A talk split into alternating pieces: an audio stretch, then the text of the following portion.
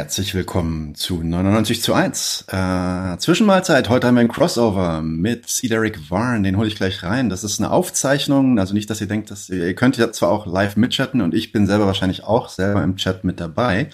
Allerdings ist das nicht live. Das habe ich voraufgezeichnet, weil ich demnächst äh, im Urlaub bin, äh, damit ihr auch ein bisschen Content bekommt, wenn ich weg bin. Okay, dann hole ich mal Cedric Warren direkt rein. Hallo, Cedric Warren. Hallo, uh, guten Tag. Um, Guten Tag. yeah. Uh, you can. So you actually do you, you do speak German, right? Yeah, uh, very badly. Um, actually, I would say I read and write German more than I speak it now. Um, I was in München oh 20 years ago um, for nine months as an exchange student, um, and uh, when I go to pull German up, uh, I speak it with such a bad American accent, and then I also forget my cases immediately, and it's just um. So yeah, I but mean, yes, I, I do. Twenty years. German. Twenty years. Yeah. okay. Yeah. So uh, he understands. Uh, he will understand your chat messages. So if you chat now live with us while this is being uh, broadcasted, take care because he's also mm-hmm. uh, around in the chats. So. C. Derrick Varn is a poet, a book editor, a podcaster, and a public school teacher in Utah. He previously taught in private education in South Korea, Mexico, and Egypt. He is the author of uh, Apocalyptics, as well as a current as currently writing on a book on Christopher Lasch. Uh, he hosts the podcast Varn Vlog, which is um, the logo that you saw in the background of uh, the stream. Also, Theorizing with a Hammer, great uh, podcast on theory, breaking down how he basically brought together um, all the reading on theory that he did over uh, all those years uh, over at Zero Books, uh, Pop the Left podcast, as well as Mortal Science, a really great but kind of obscure, obscure podcast on Marxism, post-Marxism, maybe, or you know what to do with Marxism next. Uh, you have a quite interesting story on how you came to be a Marxist. Can you tell us a little bit about that, and maybe maybe maybe even tell us how you would categorize categorize yourself today. Like do you still call yourself a marxist? Yeah um i would say that i am still a marxist um for a variety of reasons uh, but my relationship to marx um, is complicated uh, by actually reading him um, you know and going through um and going through the materials uh slowly and painstakingly, um, and not just the materials that were readily available as far as the historical Marxist tradi- tradition and say the SPD are in the USSR, are in uh, China, um, but also the the the MEGA two works as um, have been uh, coming out slowly in yeah. English. Um, so I've right. actually had to break out my German a lot to to verify you know secondary material.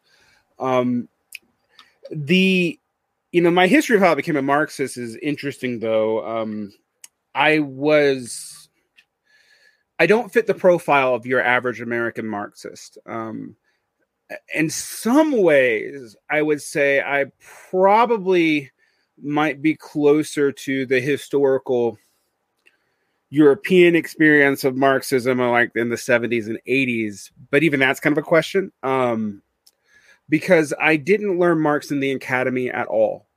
Um, when I was in college was a time period um, at the end of the 90s and and early aughts where Marxism was considered completely dead in the United States. There were some very tiny sectarian groups of about 2,000 people in a country of, at the time, 300 million.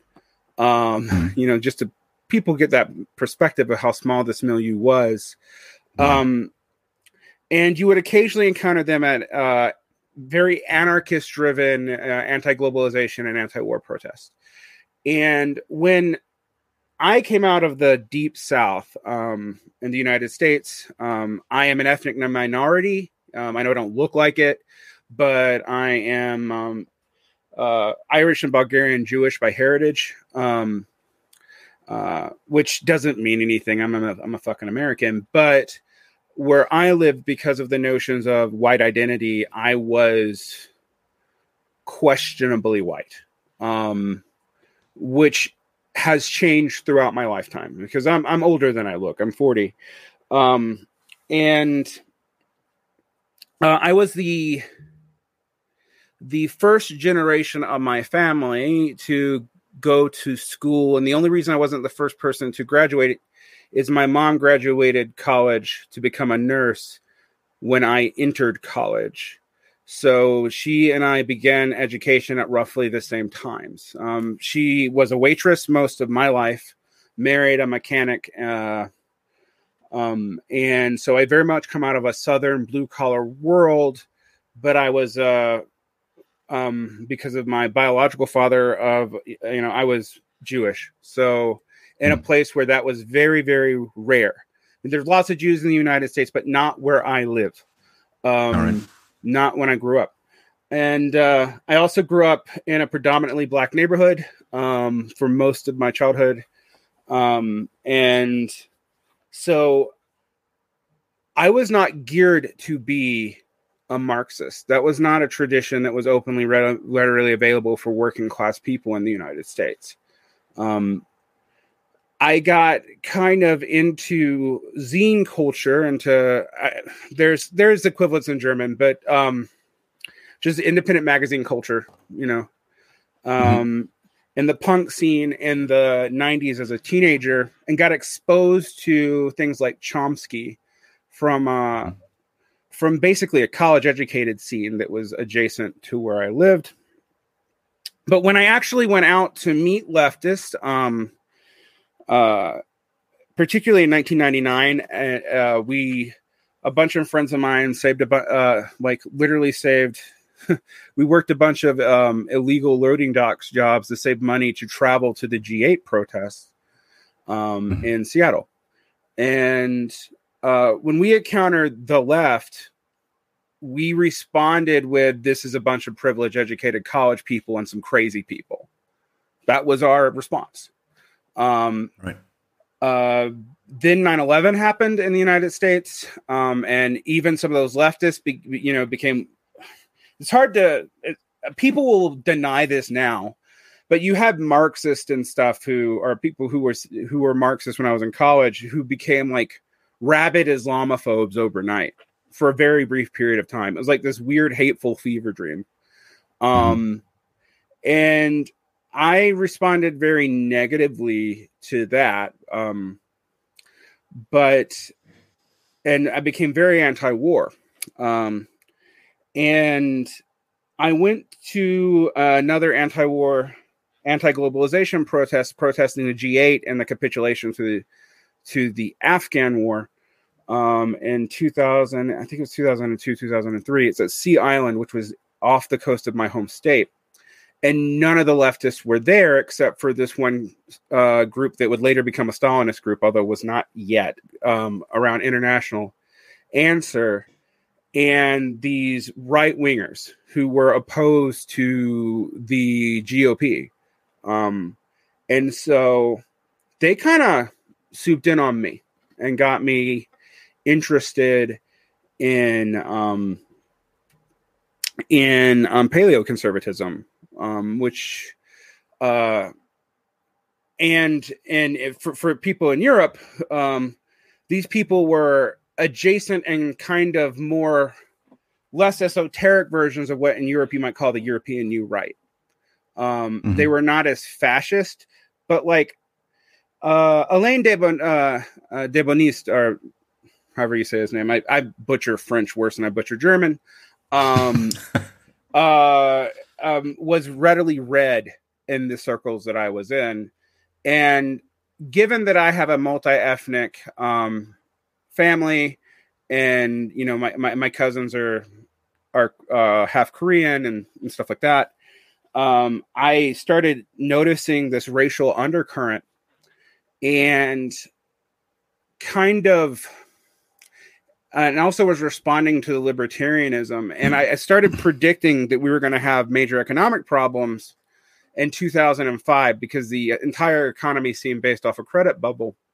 and I started reading as much economics as I could. In the post, I was reading early post Keynesians, um, I was reading Austrians, and I was reading neoclassicals, and I started reading Marxists, um, which it was hard to find in 2005. I mean, there, you know, uh, this was even before David Harvey did his whole like capital introduction, which I think sure, happened sure, sure. like five or six years later. Um, and I I found their theory of the business cycle to be more explanatory than other theories I had seen, particularly the overproduction um, and also the focus. Um, I started reading Marxist writings on rents and rents as a way to compensate for low profitability. And I had worked um, in the service sector um, and then in insurance, and I knew what the profitability rates were, what the profit margins really were, and they were low. Um, um, they were much lower than people realized, even though individual capitalists were becoming mega rich. Um, they weren't reinvesting um, in, in the way that you would expect. And and the way that I was taught in classical economics, and and then the way these paleo conservatives I was around told me would happen. Um, you know, with some exceptions from their from the European New Right people, uh, it was um, it was eye opening. Um, also, I had, as I mentioned in the beginning, I had um, spent a little time in Germany right before it the EU was formally established, like like like a few months before. Um, 99, 98? 99. 99. 99, yeah. I was I was a, a, a sophomore in college and I got a scholarship to to do uh, um, German language studies um, um, and philosophy studies in in in Munich.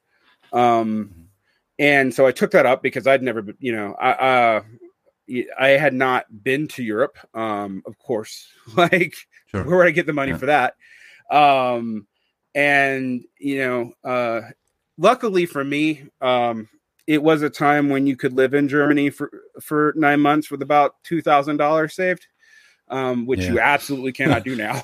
um, but but uh, you know, even even with a scholarship, um, but you know, it would. So I was exposed to um, to to Nietzsche uh, and Hegel and and Schiller mm. and Kant and all that um, in German, um, and so I had the background knowledge um, in German philosophy to kind of approach the more obscure parts of Marx, and I was wondering why I'd never been taught any of it, um, like at all. Like, I mean, you know, we were given the manifesto once in college, and, and it was taught very stupidly.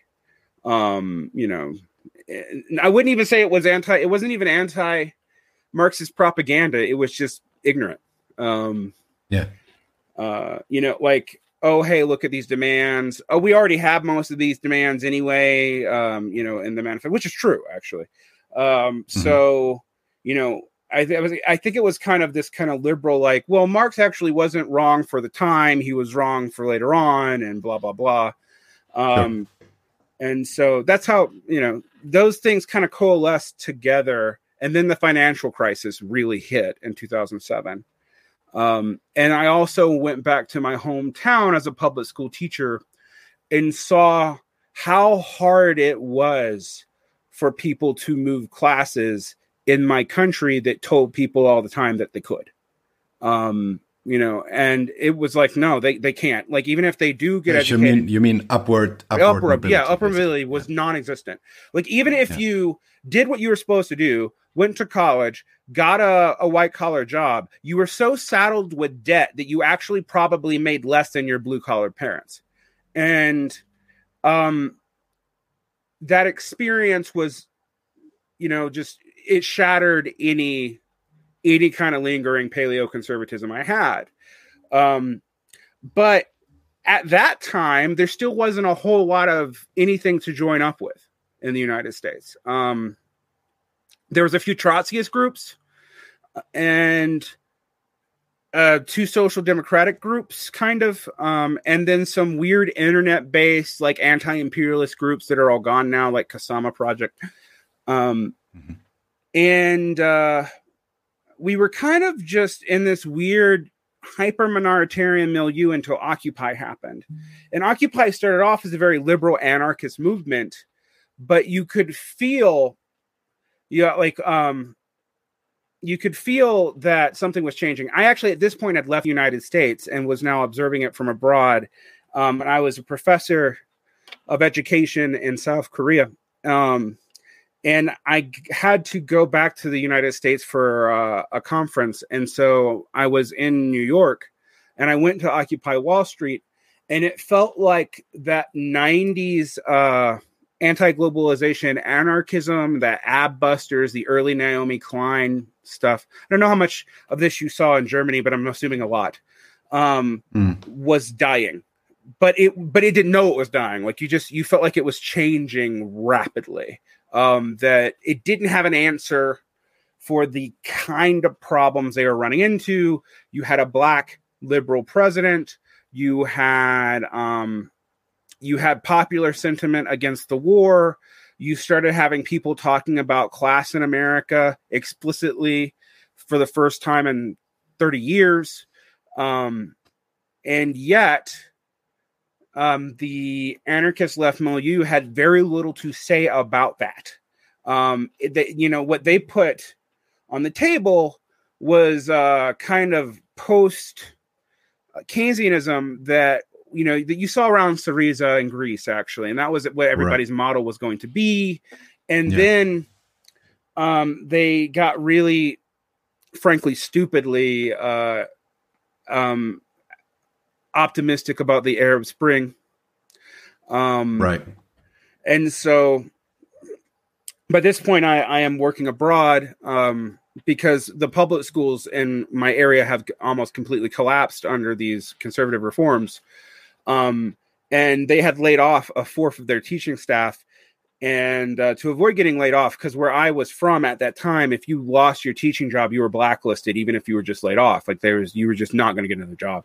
Um, mm-hmm. So I I I put in my resignation and I left the country and then started going back and forth. And as I was in uh, South Korea and in Mexico and in Egypt during most of the Obama, well, during almost all the, the Obama administration, I became radicalized by encountering foreign movements, but also watching what was going on in my home country um, from abroad. And when I started um, engaging with the left in the US, I actually started doing it through podcasts.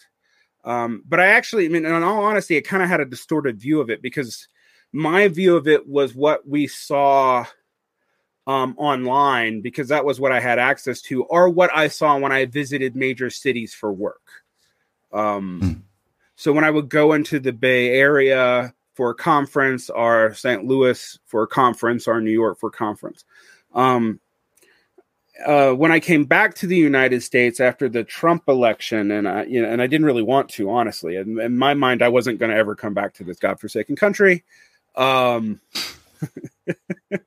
um, you know, uh, it's it's it's it's odd if you attack the United States. Europeans, in my mind, don't get to attack the U.S., but I do, and um, and also I've always found that like particularly with French and, and British anti Americanism, that I suspect there's jealousy involved in it yeah. as much as anything else. Um, you know, there might be real mm-hmm. moral imperative, but there's that's also they're they're kind of pissed off we stole their empire from them. Um, yes. uh, so, because uh, you know, it's one of those things. Um, and and actually, my experience in Europe uh, was demystifying for me because when I was a kid, we idolized Europeans as like a place where there was an actual left tradition, um, where there were actual radicals, you know, uh, of all varieties, even weird postmodernist ones. And that in America, we never really had that. Um, later on, I discovered it wasn't true that we never really had that, and that the European side of it was overrated while I was there. I was just sort of like, yeah, yeah, y'all aren't that different from us. um, that was my mm. response. No, I do think so. Yeah. Um. So that was, uh, I mean, that's a long, convoluted story, but uh, and not and no, it's I mean, sorry. Go ahead. Go ahead. No, it's fine. Yeah, it's no, it's a it's an interesting story. I mean, the this paleoconservatism, like you you compare it to the to the new to the no to the European new right, new right here in. Germany. Yeah, well, yeah. I, I it, more in, it was more influenced by by France um, than in Germany. I mm-hmm. mean, like so mm-hmm. GRECE, uh, you know, that weird mm-hmm. quasi-fascist think tank had a lot of influence. Um, uh, the now infamous Richard Spencer, uh, the yeah. American like uh, uh, post-Nazi, I guess, um, was somebody that I was aware of when I was in those circles. Um, this was very early. It was before the alt right had branded itself or anything like that. Um, he was the culture editor of uh, of American Conservative Magazine, which at the time was run by Pat Buchanan, and they never published this European New Right stuff. But there is this uh, Jewish scholar, Paul Gottfried, who would mention it offhand, and a lot of people and the seemingly libertarian milieu I was in would right, be yes. reading these books um, okay. kind of secretly. So when a lot of those people became explicit nationalists right before Trump, I wasn't surprised. Like it, it had been Got something it. that I'd seen coming for about 10 years. Um, the libertarianism never fulfilled a lot of people um, because you, you would get in the like crazy contradictions like um, their uh you know um non-coercion stuff but they were totally okay with property taken from indigenous people. And and even as a paleo conservative i was like that doesn't make sense. Like you can't believe that.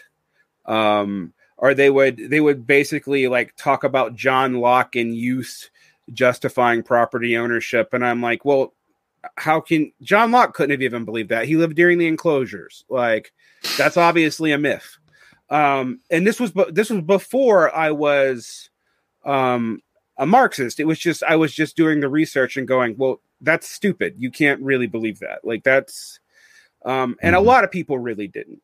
Um, and apparently a lot right. more of them didn't than we knew. But uh, yeah, I knew who Richard Spencer was. I knew who Stefan Molyneux was before it came out as a racist. I, like All these right. people were in this milieu. Yeah, it was interesting because you know I have some family in in Ohio, mm-hmm. in Cleveland. They are they are uh, emigrated Palestinians that well Palestinians that actually emigrated to Lebanon and then from there they uh, emigrated to um, Canada and the US. Mm-hmm. And and they're not not really left by any stretch of the imagination, but they always had because of their upbringing had this anti-imperialist streak to them, right? And mm-hmm. also very anti-American in in some ways, but in other ways not. Um, and in this time, around September 11, uh, some of my cousins there started sharing a lot of Ron Paul stuff. Mm-hmm. You know? um, is that is that like adjacent to the scene that you're talking about? Yeah, it was my gateway drug in. It was my gate. It was mm-hmm. Ron Paul and okay. Lew Rockwell. Then from them, Pat Buchanan, who mm-hmm. had been big in the '90s when I was a kid. Um, mm-hmm. and then from Pat Buchanan, Joe Sobran, who was this uh, kind of rabid anti-Semite, ironically, but you you have to read a lot to know that. Um, who would who had, who had left the National Review. Then you would get people who uh, are were dead at the time or uh, were getting close to it, like Sam Francis, who was a racial nationalist, and he was scary because he didn't hide that he was a racial nationalist. But then you'd encounter someone like Paul Gottfried, who was in this larger circle, um, who was Jewish and urbane and highly educated. He was Marcuse's student, actually. Um, okay. So he had a direct link to the Frankfurt School. Um, mm-hmm. And um, so it didn't it didn't come off as you know fascist adjacent, frankly. Um, and they yeah, were opposing no, the war, and they were anti-imperialist, and they were more consistent than the Marxist and the Democratic people that you met because I mean the Democrats mm-hmm. were all over the place and the Marxist they just seemed you know the Marxist you would meet just seemed like they were Democrats but more so and would say stuff like um, full support for the Taliban and stuff like that which to any American, even if you think the war is stupid and we should leave the Taliban alone, just comes off as like, what? Yeah, like, like what? Yeah, like why? totally. No, Why should we be supporting people that we would think were reactionaries if they were in our own society? So like, um, it just came off as totally incoherent, and they didn't seem incoherent. Not at first. You had to get pretty deep in to realize what was going on. So yes, Ron Paul was kind of the gateway drug. Gr- Glenn Right. Greenwald was kind of a gateway drug. Um, Yeah, I mean, yeah, yeah. people think he's off script now, but I read him as a right winger at the end of the Bush administration when I was coming out of being a right winger. You know, Mhm. and we were you know, again i was in a dissonant faction we opposed the gop like we were we were more anti-republican in some ways than the left was in the united states as far as like the left of the democrats um Yeah. um it's very interesting. Quite an interesting constellation that happened. Yeah. there, it's a very minority Yeah. position but it looked like ron paul and i know people don't like this comparison but i think it's actually true. Ron paul for the republicans is very similar a figure to bernie sanders for the left in the united states and the left of the democrats. Um, because ron paul was consistently anti-war um, and a lot of people who were even left wing didn't realize all his other policies. They just responded to somebody um, being anti-war, and that the left of the Democrats at the time would have been like Mike Gravel, who I actually canvassed for in 2008, back when I still did electoral politics, and um, Dennis Kucinich were so weak that everybody was like, no. Um, and all of Ron Paul's politics weren't obvious to people, but this all of Trump's weird rhetoric and his incoherence about like American imperialism, his anti-NATO rhetoric, that had been simmering in this anti-war right in the United States for two decades. It. Okay. Like, it didn't surprise me at all when Trump happened. And I was one of the few leftists who wasn't even that afraid of it because I, I was like, it's an incoherent position. He's not going to be able to do much. Um, he'll be, Right. you know, he might can cause havoc for internal American bureaucracies, but he's not going to be able to like radically change the immigration regime or anything like that. Um, and so I'm like, it's bad, but it's not the end of the world. And I was one of the few leftists at the time who said that. And in fact, I was Or, or, or if it's the end of the world, it already started before him. right. Well, like the, the, yeah, the end of the world started with probably Eisenhower, frankly. But like, like you know, that's how far back it Yeah. goes. Um, Okay, let's let's go let's go back to the Marxism, or let's go forward to the Marx, Marxism, because I mean, since then you've been you've been doing a lot of um, education there, um, also through your podcast work.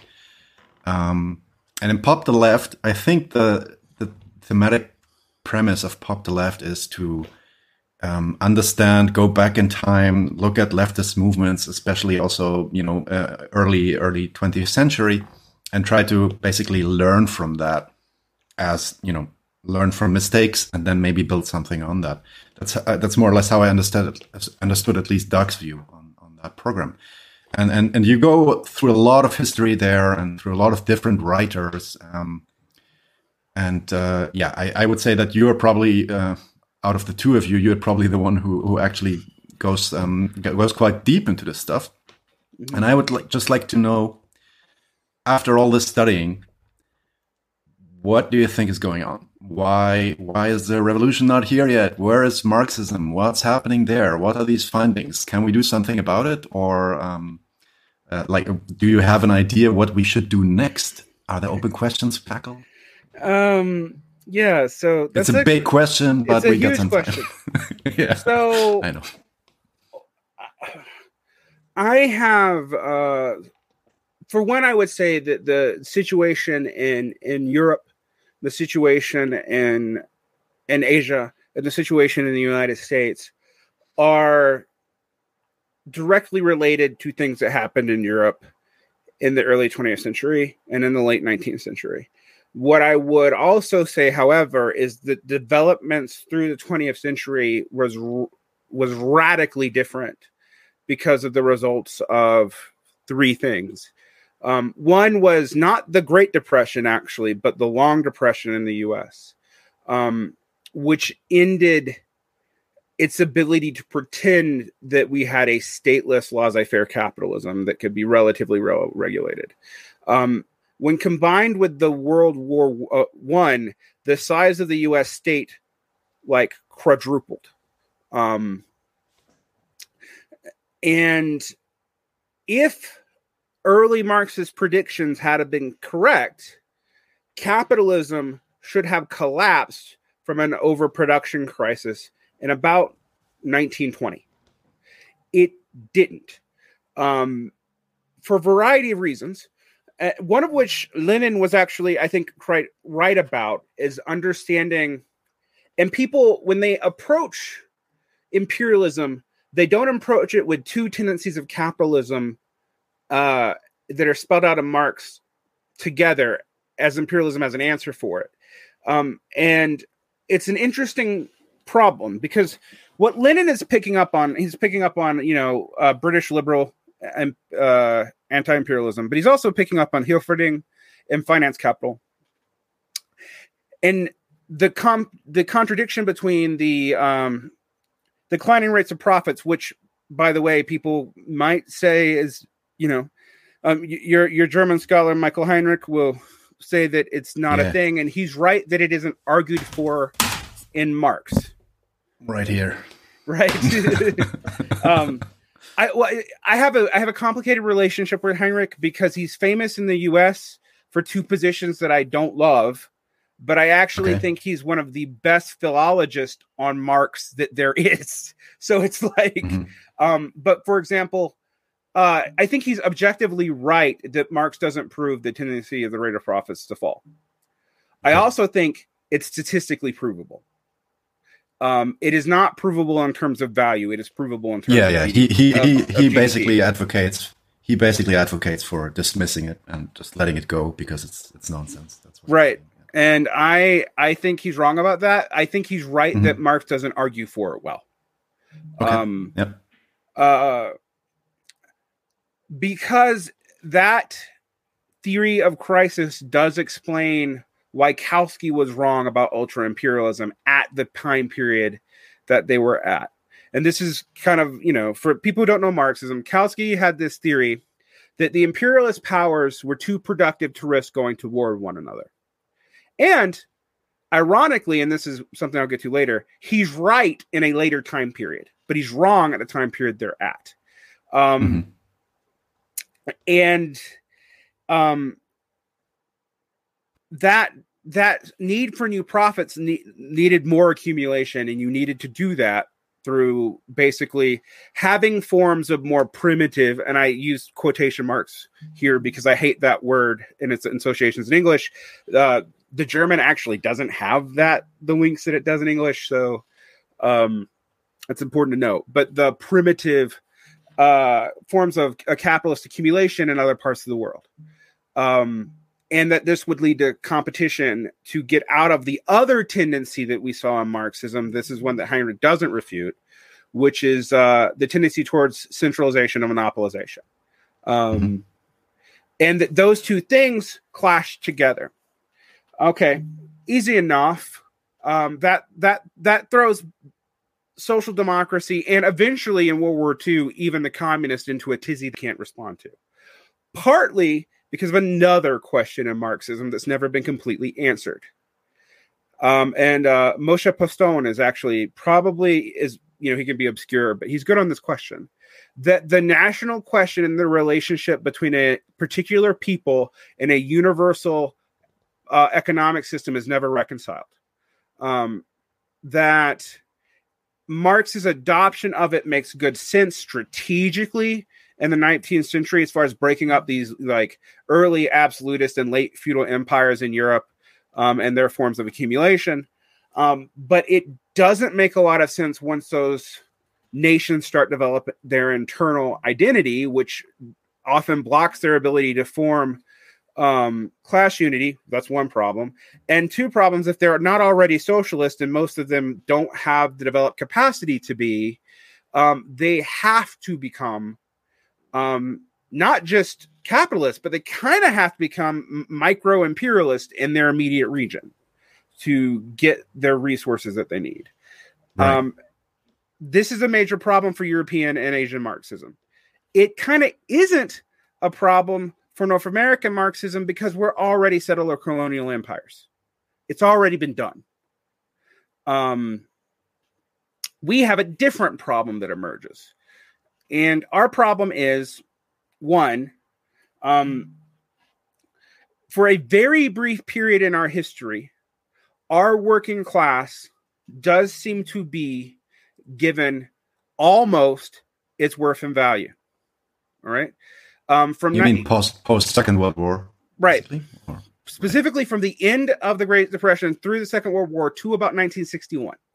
All right. Now, it's not true that they were not exploited. That's not true. And then there's malice, sure, sure, basically sure. Yes. conspiracy theories. But the the rate of exploitation was actually quite low.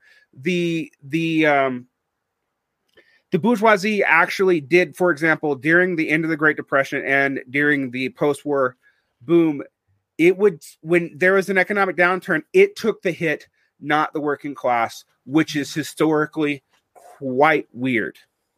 Mm-hmm. It only makes sense when you look at like uh, what Paul Mattick Sr. called the post uh, the Keynesian internationalism or are the rebuilding of Europe to expand our capital sector. So it was kind of a benign, a seeming benign form of imperialism, actually. The Marshall Plan was a way to rebuild capital in a way that could uh, really help those who were in the, the capitalist sphere of Europe, but do so at basically making a almost an international polity sub, subordinate to the US. And you see this in the way NATO operates. Um, that is only possible because the US had 50% of the world's wealth and about 2% of the world's hands. And it only had that not because it took it from the other places, although it took plenty, but because World War II destroyed all the competitors' wealth literally in, a, in, in the fires of the war.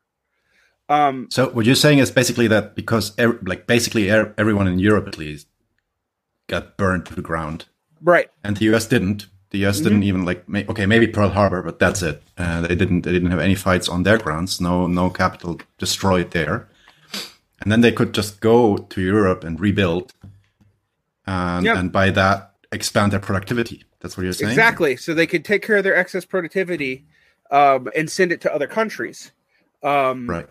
But this is not an ext- is that then an extraction of? Would you say that's an extraction of value from Europe to um, to the US? Sorta. Um, it's an extraction of some value, but not a lot. What it really is is um, is a way to just get rid of sur- uh, of of surplus production, so that it doesn't accumulate in our. Area. All right. Markets, now, what we basically. yeah, what we didn't also do, however, and this is in the context of the Cold War, is the extractive part happens elsewhere. So th- that whole Keynesian tactic, which required it actually did require super high marginal tax rates on the rich to maintain and build Europe. And while they were getting tons of profits from doing that, actually, uh, mm. they were having to pay out a lot to do it to the government to just to. So what they start looking to do with US military support is extract in other areas. And these are the places where we didn't rebuild after the war. And they couldn't do it to China because of the communist revolution. They couldn't really do it to some of the Southeast Asian countries, actually. Like they didn't really do it to Japan and Korea. Um, but they could do it almost indiscriminately in Latin America. Um, mm-hmm. And they did. And they they aided doing it in Africa by assuming control of a lot of the economic relations with the former French and British client states as they got mm-hmm. independence and providing predatory loans to them. Um, furthermore, through international uh, legal treaties and trade negotiations, um, and basically labor arbitrage, they were able to keep the development capacity of the indigenous work in a lot of these areas low. So they were just able to keep tech out, technology out, um, and uh, and internal development down, and also just limited a lot of the, the ability for some of these states to even demand for you know rightful compensation um, from the workers' movements where they were more active in these countries, and they did so up to and including, you know, helping governments just mow those people down. Um, right. That that created a, a U.S. left that uh, was not motivated by economic concerns and began focusing on other forms of oppression.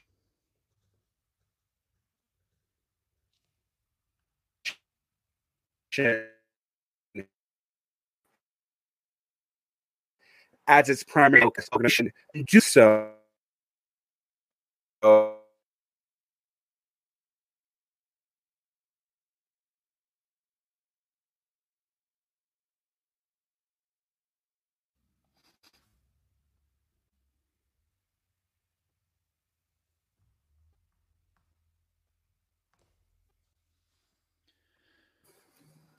Okay, we're back. Hey, man.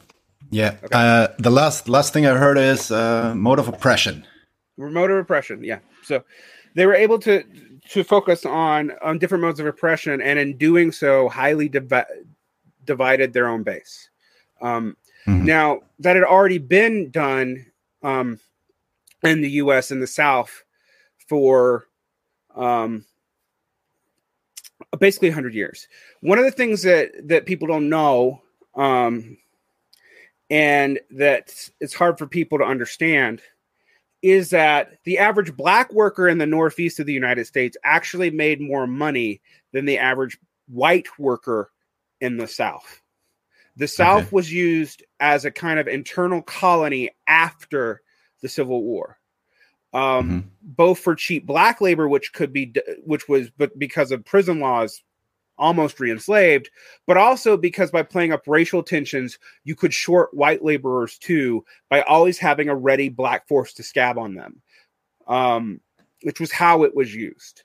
So right. there were waves of both racist, you know, explicitly racist uh, capitalist action, and as soon as people started organizing, um, they, uh, you know, you know, someone like, uh, um, Carnegie would be would d- discover his anti-racism and then go employ a bunch of black workers to come in and work for even cheaper and break the strike, um, which stopped the labor movement from developing in the U.S., particularly in the South, um, entirely, and led to an extractive economy in the Southeast. And then when that left, um, uh, during the 50s, 60s, and 70s, it was replaced by by a military economy by using right. the Southeast as a way to basically get your troops. Um, mm-hmm. A lot of my antipathy towards the war, which I haven't explained, was because we all hated it, but also because where I lived, you either went into the military um, and were used as fodder, um, basically, to and if you survived, you had a decent life through military Keynesianism, or you got educated, or you were just poor. That was those were your options, you know.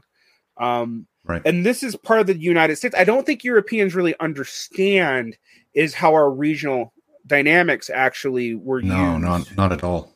Not at all. Um, yeah. Yeah. Um, and it also led to resentment of the southeastern worker, not just because of their racism, which was constantly being stoked, be- even in a material sense, because black people were being used to undercut their wages, and instead of you know. Sure and the uh, the communists actually realized this was a problem in the United States. The CPUSA did active anti-racist campaigns because they saw this pattern. Um, what screwed it up, thank you Europe, was uh, um, specifically related to Germany, frankly, um, mm-hmm.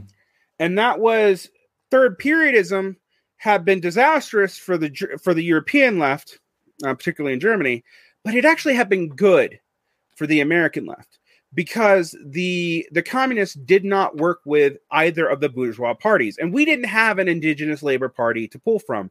Our labor party had been killed in 1920 in the first war more or less at, with the arrest of uh, of uh, Eugene Debs.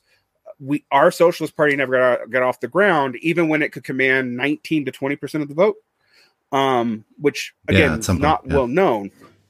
Um uh, what happened what happens after 1936 is that um, the communists have to enter a popular front with the Democrats. Well, the Democrats are the party of segregation at this time.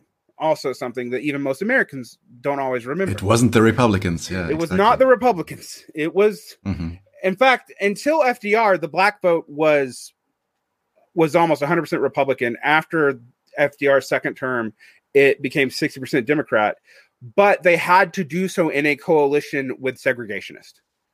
Um, and then the Mhm. Communist Party also enters into that coalition.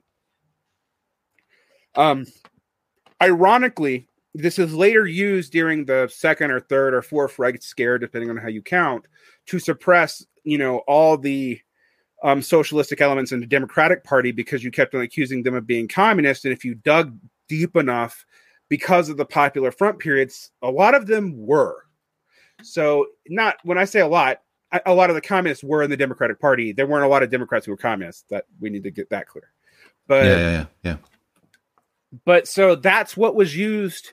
It was a weird bait and switch. So the CPUSA got screwed over twice. It stopped its ability to really organize in the South because it had to kowtow to segregationists while trying to run an anti-racist campaign to build workers' rights in the Southeast, which was never unionized in any significant way.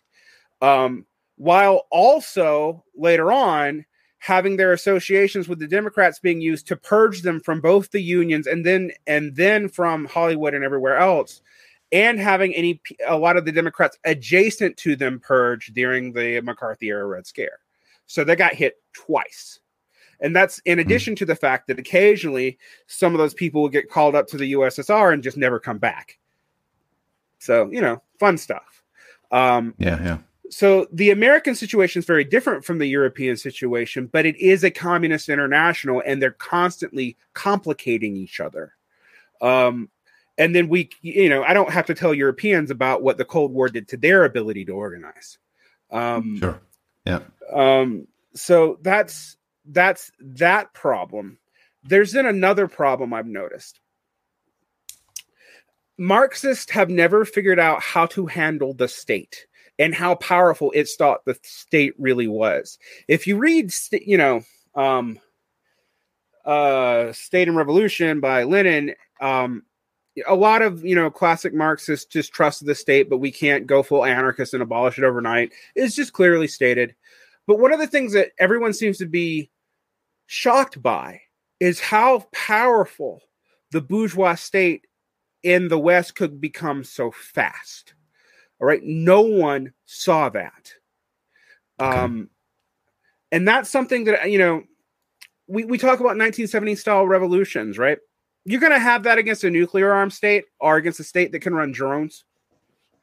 Um, you might Right. be able to. You, some some Marxists will try to model model it on an insurgency model, um, based off of kicking out occupiers. But if you actually study warfare, an occupation war and a civil war have totally different um, win patterns. And one of the reasons why is an occupation war for the for the occupier. Eventually, it costs more to stay in, even if you're mowing down five times the, the losses that you're taking. I mean, you look. Hell, we can look at Afghanistan today, literally today, and see this dynamic. In a civil war, because it's an absolute fight to, for survival, um, the side that takes the most losses loses, unless it is willing to find ways to take those losses. Um, because there is an exception historically, actually, is the United States, but um, through conscription of outside parties. So, for example, um, the the Union Army in the Civil War with the with the South lost two soldiers for every one Southern soldier, but because of immigration and becomes it was literally just throwing Irish people off the ship into Mhm. uh, into the war, was able to take just would had the people to take way more losses and still have more people. Um, Okay. which is not the case for the South, which was a lot more sparsely populated, particularly when you, you know, are not including all the slaves.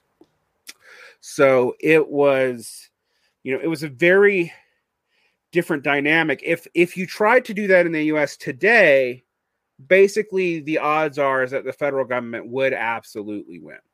Um, Sure. because it could inflict like triple the the, the casualties. and there's no reason for it not to because it's a war of absolute survival at that point. Um, and I say this because a lot of Marxists talk a lot about revolution and then they don't study wars and war patterns and what this actually takes. Um, uh, this is a lot of reasons why they misread events in other countries and also misappropriate both the US left and the European left.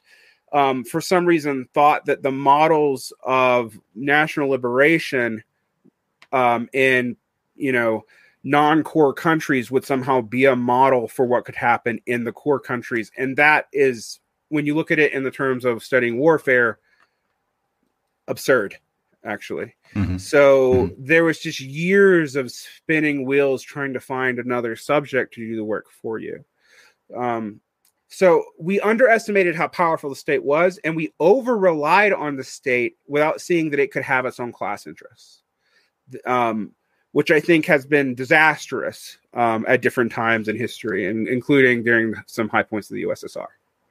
Um, so you know, and there's a reason why, for example, when uh, when the Erfurt program was written, Engels is criticizing um, Kautsky for for not for not using socialization and communization as opposed to uh, nationalization and. Mm um, in the in the Erfurt program. It's really the only problem Engels really has, but he he harps on it a lot in his critique. But he does sign off on um, the Erfurt program. Um, well, that that that problem with the state, you know, goes on forever because uh, we, we in a way we make the anarchists look right in how many times we've allowed state bureaucracies to start developing yeah independent class interests. Um, you know, even when they come out of the working class, the, the thing is, we we somehow you know forget that to be a part of the working class, you actually have to be a worker actively. It is not something you're just born into once. It's not this like. Uh, you know this notion and this is also this is a particular problem for the british left because the british because they never you know they're the first they're the oldest form of capital capital but they're also like the least demedievalified lack that's a terrible mm-hmm. word but um they still have a lot of the they still have they still have lords feudal yeah, lords basically they still have feudal lords who collect taxes exactly like um right. uh because of that they have a different you know their cultural notions of working class that develop. And that's also true in the united states for different reasons um that prevent a lot of talk of class unity. And you see it even today. This is why like you start seeing me get a little nervous when people start mentioning stuff like professional managerial class because yeah, yeah, and... yeah you know why? Um be, not because they're describing something false in, in in the case of the most elite but because when you tack it down you're actually you're you're you're saying that a labor arist- uh, aristocracy is a completely separate class it has completely separate interests and that's that's A, not true. And B, actually, in the United States, if you were to say kick out all people who have a college education under 35, you kick out 60% of the of the workforce immediately. Yeah. Like yeah. it's um uh, no, I'd be a PMC. I think you would be a PMC too. Yeah, probably. I would definitely be. Yeah. Yeah. Um and I find it hilarious that the people who put this out are all like Brits and Swedes and then Americans lap it up. Um, so just to point out where, where that that that term doesn't come from them. It does come from Barbara Ehrenreich, but like that's who yeah. repopularized it in the particular way it is being used now. Um, right. Don't trust Brits and Swedes. No, I'm kidding. uh, All right. I mean, so how about how about like you already brought it to today? So how how about the Marxism today? I must say, like in Germany, um, probably noticed this back then too, maybe not. Popular culture works like U.S. Uh, American popular culture, of course, also works in Germany, but it's always there's always a slight delay, right? Yeah. So I would say I would say that there has been like a popular shift um, in the U.S. Um, allowing you know, for you guys to uh, maybe since 2015 or maybe before that, I'm not sure, to speak about Marx again and to talk about classes and all this stuff. And and this has kind of reached us like maybe maybe like two years ago, right? So a little later. We also have our own Jacobin magazine right now, right? And Cool. it's becoming hip. We have some, you know, some uh, YouTubers and all, all the stuff, and and even on, on on state media, you hear people talking about classes suddenly.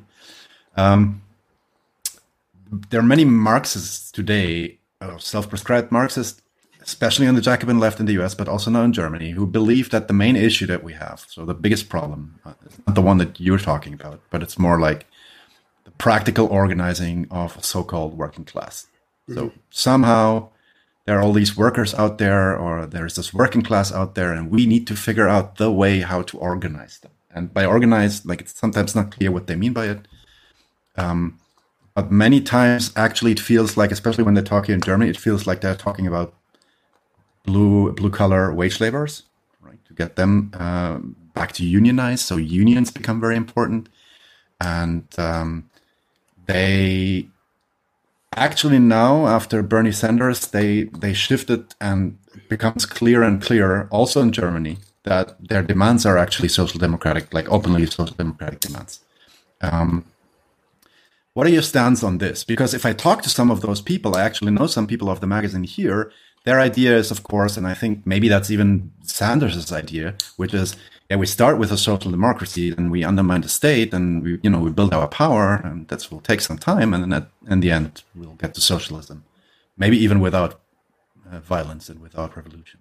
So what, what do you think on this, um, uh, on the state that we are in?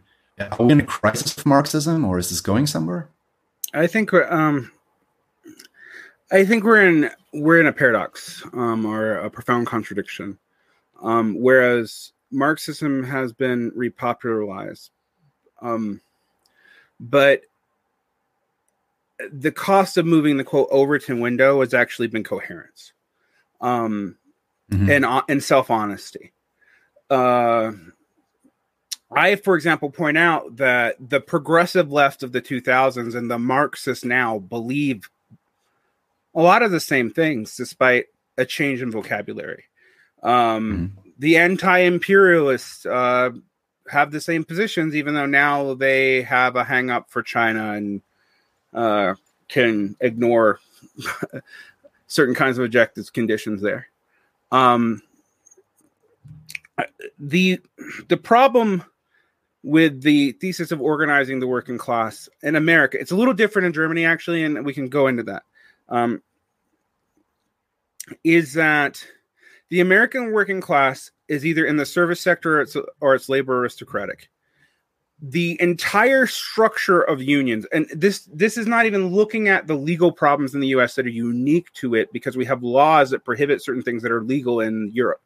But um, Right. but uh, the entire structure of of classical labor unionizing is based on a factory model. Automation, even more than outsourcing, um, is ending that capacity worldwide, and that is the most true in the United States. The United States is still the second or third biggest producer of raw uh, of raw commodities on earth. People don't realize it because no one works in that sector because it is so heavily automated. They think it all went elsewhere. And yes, the eurozone altogether can compete with the US and China outproduces it. But it still produces a ton of material. The other thing is these three producers and all of these three regional zones, despite you know competition and back and forth between Europe playing China off of us and us playing, Right. you know, um, we're all mutually dependent of each other to complete products. Like, completed products actually rely on all three zones of production. Um, so that's one problem. You have a glo- you have a truly global proletariat. Another problem is, and this is one that Marxists didn't expect, is that we did not foresee sectional interests becoming more intense as proletarianization is almost universal. And what do I mean by that? Well, something like 80% of the population meets the definition of, of uh, working class by Marx, by meaning producing value in some way or servicing the, the circuit of value in some way. All right, being socially necessary for the circuit of value in some way. That may not be they may not be productive laborers, but they're socially necessary laborers. So you have those two things. Mm-hmm. Um, and yet, um, there's less. Even when we talk about class, there's less coherence about what it means than there's ever been before. People are positing all kinds of ad hoc theories of class to to explain why there isn't that unity if you think you're going to go in and organize a bunch of factories, and Germany does have less automated factories and more workers, but I'm going to get to the catch there, and I can tell people where to look up this information. Um, yeah, great. Uh, than the United States does. The issue is, um, who are you going to organize? Um, in Germany, the catch is German German demographic crisis also as paired with a dark underbelly of your immigration policy. All right. And that is, you know, what's been driving Merkel, you know, Merkel's incoherence, good old mommy Merkel, uh, money Merkel, whatever you want to call mommy it. Merkel. Yeah. Yeah. Yeah. Mutti, um, Mutti Merkel. Yeah. Mutti Merkel. Um, uh, you know, she, she, her stances on immigration, in so much that Americans have followed German politics, which to be fair, they kind of don't, except when liberals get a boner for for uh uh, uh yeah, good luck translating that. But um liberals get a hang up uh, for um for for uh European conservatives because they sound so much more sophisticated than ours. Um mm because we don't speak the actual language and so of course they sound more sophisticated right um so uh but anyway um the the uh the the difference is while German workers have had protections, actually kind of equivalent to the what we talked about in the United States after in the 1950s, um, they have done so at having a, a permanent worker status that has high protections and, and, and, that don't exist in, in North America and particularly the US and Mexico. Um, but they've done so by having temporary laborers make up a larger and larger portion of the economy, and the labor dynamics that apply to them are actually worse than the labor dynamics in the United States. Yes. Um. So, who are you going to organize? A a, a, a labor aristocracy that has no real investment into changing that, and I don't see this as a moral condemnation. Like, you know, if I'm in Germany, I want one of those good jobs. I, you know, who doesn't? Of course, yeah, sure, of sure, course, sure. and you can't blame people for that but it's the division in the labor. And unless you acknowledge that as part of your fundamental strategy, you have nothing to stand on. Furthermore, like I was talking about the regional distinctions in the United States, the Eurozone has similar regional distinctions. Are you willing to organize people in Romania or Greece? Because that's what you really need to do. Mm-hmm you know, um, ger- yes, German workers produce more, and uh, there's been some weird Europe, uh, British people who talk about these production cycles as if somehow um, the United States is exploiting Germany, and it's it, it is like uh, being imperialized by the U.S., which I think is hilarious. Um, it, it just tells you that they have something fundamentally wrong in their understanding of capital flows, but um, because they're only looking at one side of it. Mm-hmm. But where would you do that in Germany? Who is that to do that with? Like if you if if your function is to is to just to organize the German worker better, like uh, you you would actually do so at the cost of some of your own workers. Um, if you were to really push it down, this is why I think Heinrich's rejection of uh, the decline risk of profit is suspect. Um, if you read Aaron uh, Benanav's book um, on automation, automation has, the future work, right? Yeah, he mm has he has hard evidence after hard evidence that there is less profitability in the system. No, it's not justified in the way Marx wrote it down in Capital. It's not. It's justified statistically, um, but there's it explains a whole lot of what you're seeing, and there are numbers for it. Um, and it's driven largely by by automation because automation eventually becomes um fixed capital. You know it's yeah. it is you know something that happens over time. Um you can't ex- you can only exploit a machine to the point of cost. Once you've done that that's it. You can push people all kinds of places.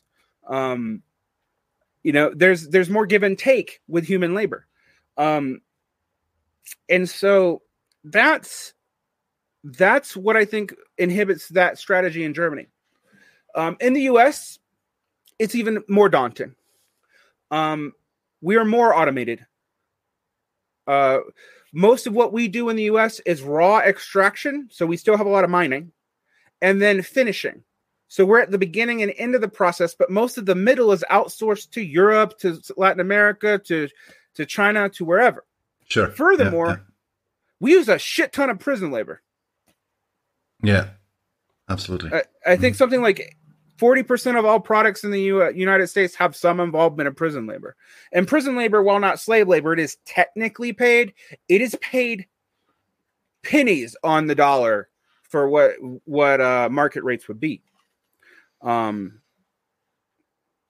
so all these trends kind of kind of I, I often go like where are these blue collar workers that work in factories that you can use to to do this? The blue collar workers that i know of are miners are their service sector workers which have a completely different economic structure and they're franchised which is why like you can't get good union contracts for a lot of these service sector workers because you have to negotiate with a thousand different micro owners and then a large corporation all at the same time this has not been even acknowledged on a lot of the US left how big of a how big of a of a block to implementation of their classical union strategy it is furthermore politically um, political unionizing in the US is illegal Mm-hmm. Um, Taft Hartley yeah. makes it so. And right. there is, we can't even get the PRO Act through an infrastructure bill. They are not going to reverse Taft Hartley.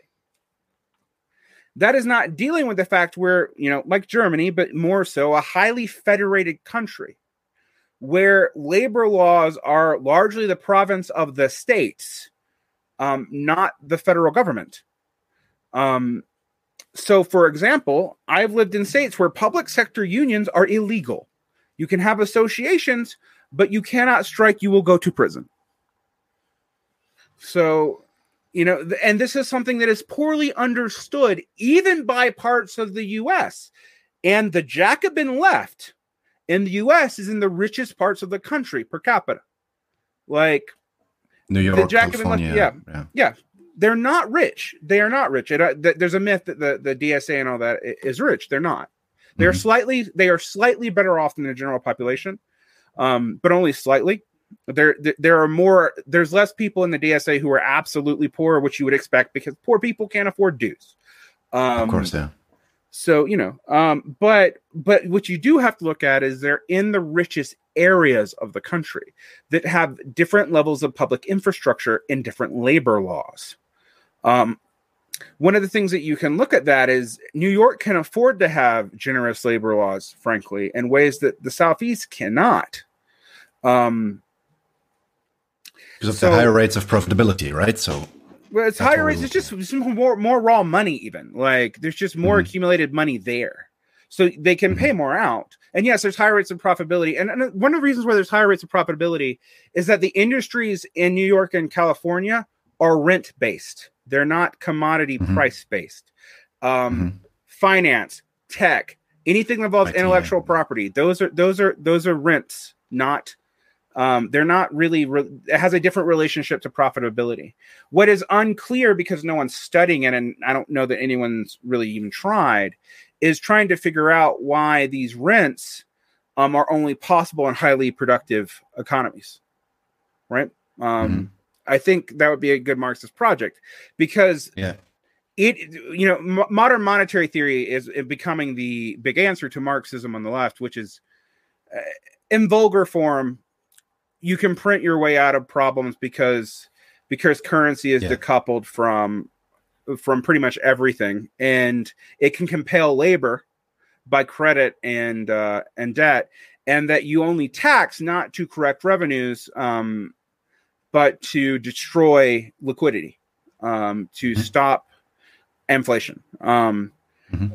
And and uh, you there are people working on trying to apply this to the peripheral countries, and we'll come up with theories for it.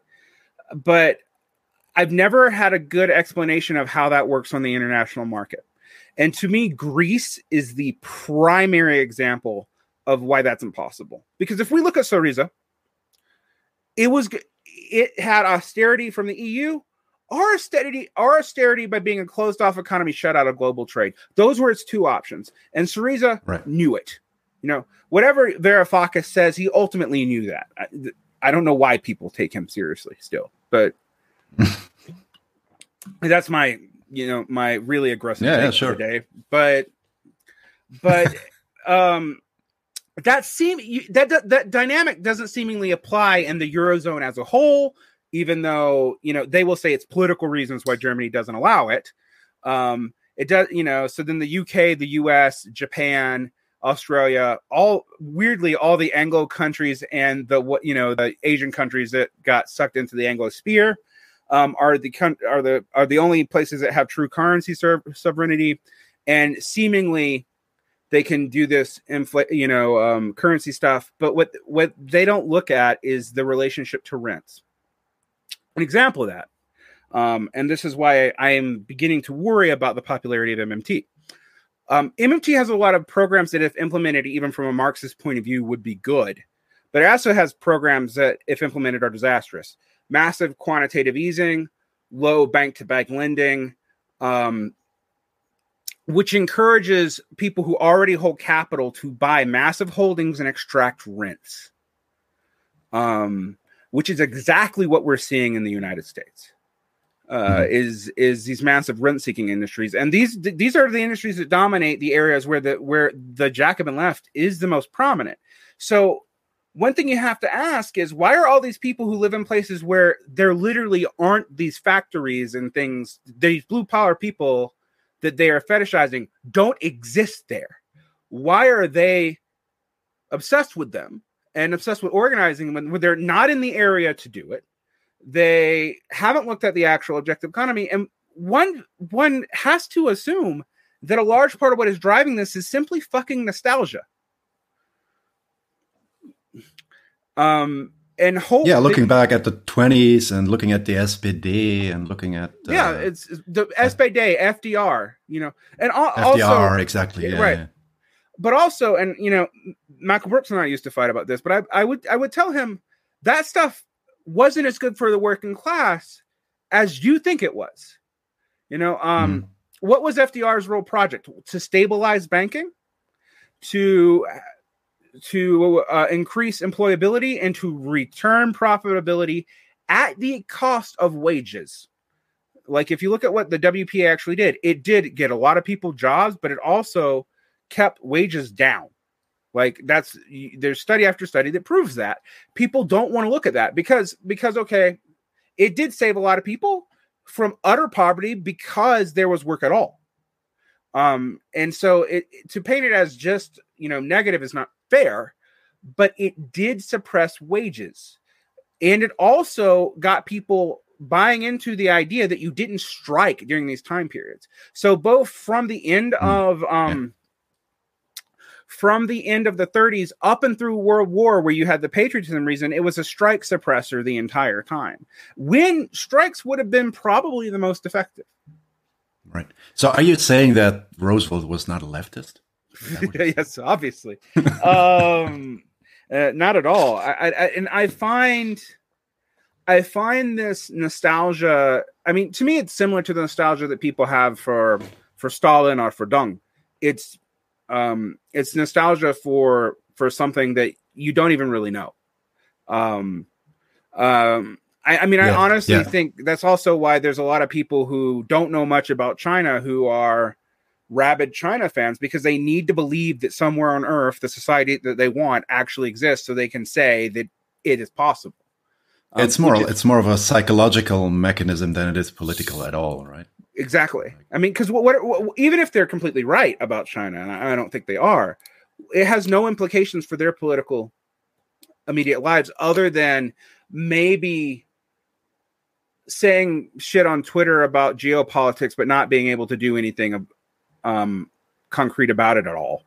Um, and that's the other thing that I would like to point out to people is that while the popularity of Marxism has grown, the ability of it to do much of anything has actually declined, which is kind of wild. Um, Medicare for all in the United States, even after a global pandemic, not remotely on the table. Um, yeah.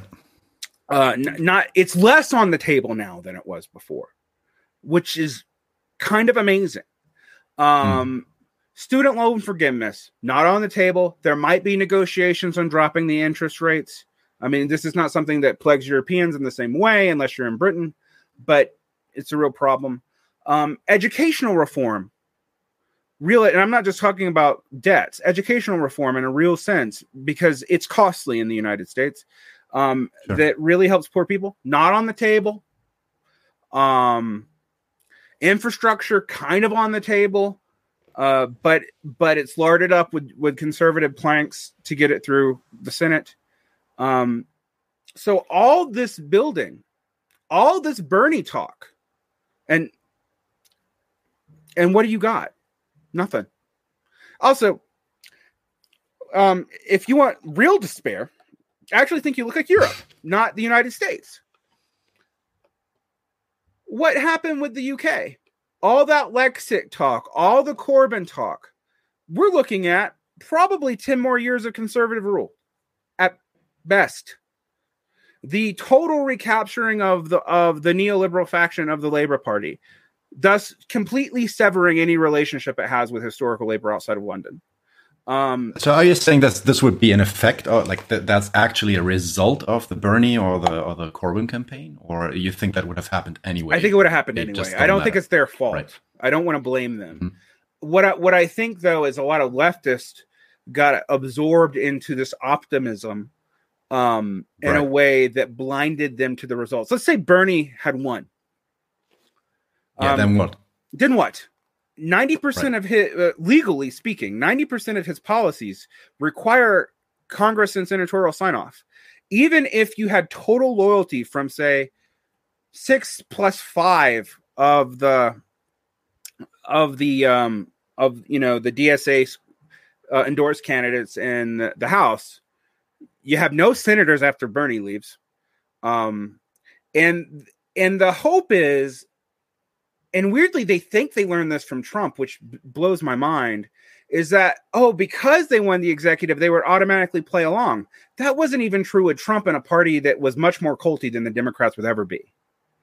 Like most of Trump's agenda was not enacted because it was not in the GOP's agenda. And what parts of Trump's agenda were enacted were mostly either things the GOP didn't care about or um, uh, was already part of their agenda, like messing up things with Iran or getting out of the right. um, the Paris Accords, which who cares? But uh, and so I mean, I say this because like they don't, they were never binding.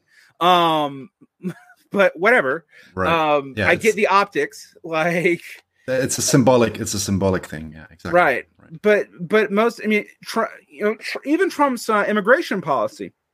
Um, it got nastier, meaner, and more brutal. Totally true. And also more spotlight. It got more spotlight. It got more spotlight. Uh, under Biden, the, the border stuff has actually gone back to the brutality, and, and in some ways, it's kind of worse um, than under mm-hmm. Trump because the media is just not interested in it. They were at first, and when he was being generous, but now that all that stuff has been been stopped, um, and I, a lot of the American left, this blew me for a loop. But a lot of the American left after Bernie, you have people like I guess I'm going to call names out. Doug Henwood, who was a, a, a fairly big American left wing pundit, critical of Obama, who just started praising Biden for things he criticized Obama for within the first month, as if we had won as if you know the Bernie campaign had massively changed the nature of the Democratic Party because it changed some some rhetoric, and it did change rhetoric, but it has changed policies not at all. Um, and and if it had one, we'd have had to reconcile with the kind of civil war the Democrats would have had to have and what that civil war would have likely done to their ability to stay in Congress, which would have been, you know, you would have probably seen, um, and you might still see, frankly, um, GOP sweeping through. The reason why you might still see it uh, in the United States is that, for example, we have an eviction moratorium during COVID, and I, you know, um, it has not been universally enforced. Period. There's been evictions, but okay. but there are some cities where up to 49 percent of the population could be evicted if that was allowed to collapse. And the Democrats, aside from a political stunt by Cori Bush, a DSA endorsed candidate, was just going to let it last because they couldn't get it through the Senate, and they were just going to let it happen, which would have ensured they lost the next election. Um, so the idea that in America that we should feel remotely like we made any gains in the past four years, despite all this Overton window talk, is kind of a joke. Um, right. And it's a joke that what is a lot of people have have been coping with, frankly, is by taking more extreme ideologies on the internet while having less and less of effect on the actual uh, politics in the United States. So you've seen this resurgence of creeping internet Stalinism that's becoming less and less internet Stalinism and more, you know, college Stalinism um, okay. in the US, influenced by interactions with global uh, people in India and even sometimes in China. Um, but that uh, is very facile. It doesn't really understand its own tradition. Um, like it, it, you will have people argue for uh like um Xi Jinping positions as if they were Stalin's, which is crazy. um and and, yeah, and, that makes sense. Yeah. yeah, and stuff like that. Um and it has no effect on politics in the United States. Absolutely none. Um but what it does make us look like is that we've gone crazy. It feels and this is an unch uh, this I am not making a moral equivalency here. But um, during the Obama administration, you had these right wingers uh, go nuts and start embracing more and more, you know, irony peeling themselves into more and more fascist opinions. Um, it seems like we're falling down a similar structural trajectory where we can't deal with our our own inability to make substantive change. Um, historically, movements in the United States that do this, the Ron Paul movement, the the alt right, etc., they collapse um, within one or two years of this trend beginning. And while like the DSA has grown massively after the Bernie failure, um, even people from the DSA said they haven't onboarded these people. They haven't done much with the 30,000 new members that they've gotten. Um, they don't know what to do with them. Um, right. And and that's from the DSA itself. Like this is not me like making accusations. I have people who were delegates to the national convention just tell me this verbatim on air.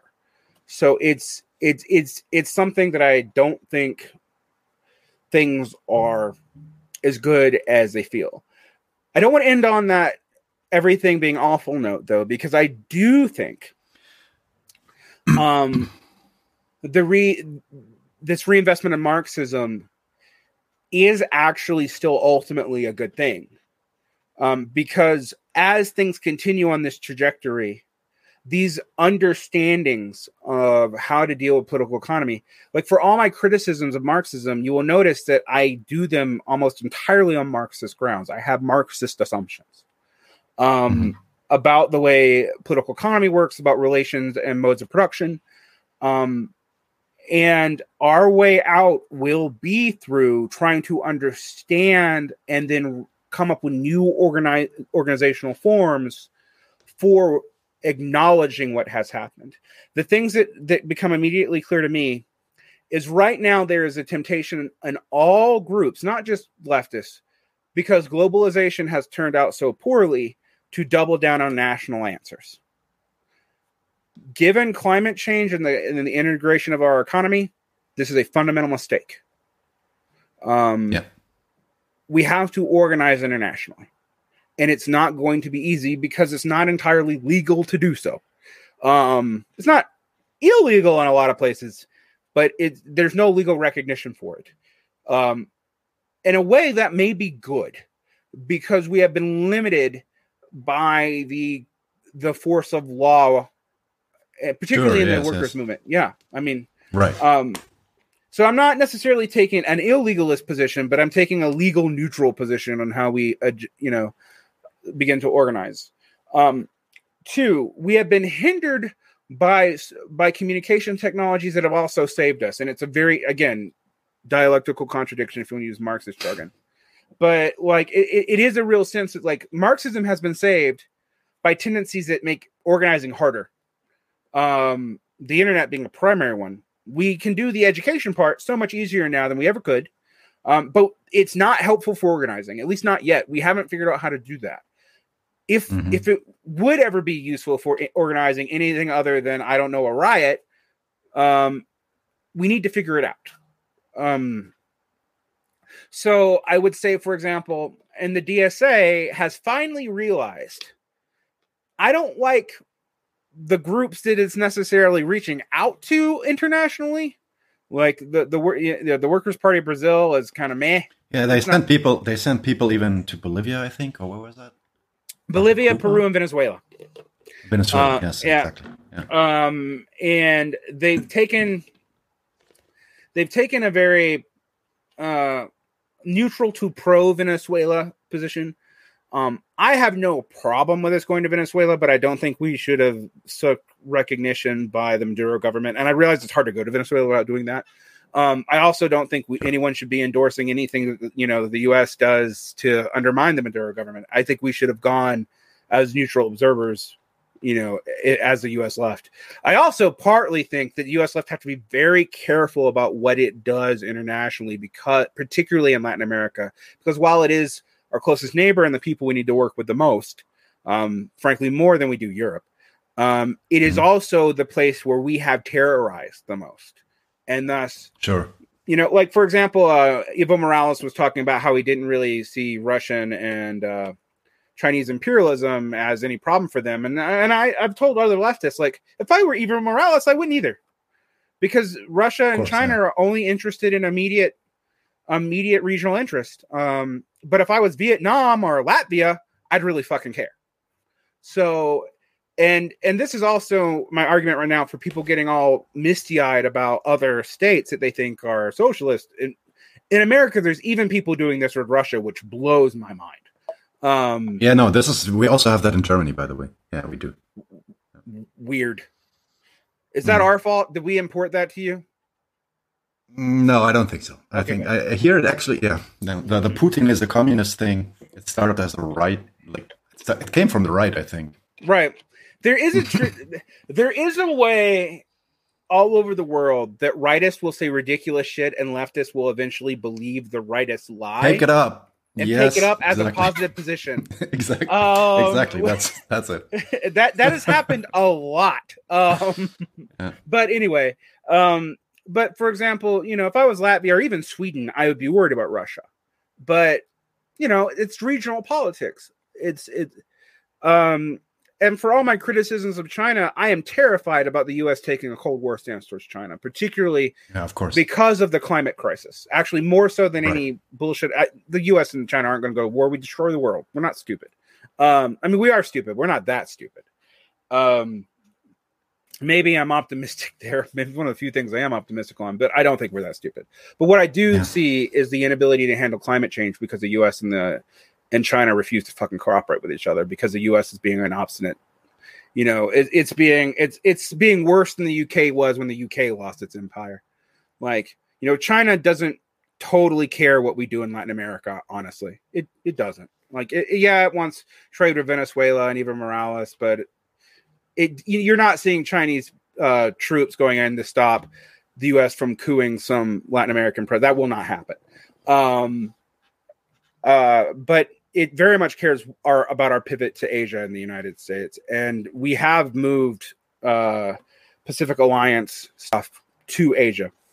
Conversely, however, if people think that China is ideologically motivated, I would point out that its primary competitor in Asia right now, and the person where it has the most internal tensions, is Vietnam, the country that has very similar institutions and culture to it, um, but to which it has been in the pre-communist period uh, an imperial aggressor, and that those tensions still uh, belie their relations.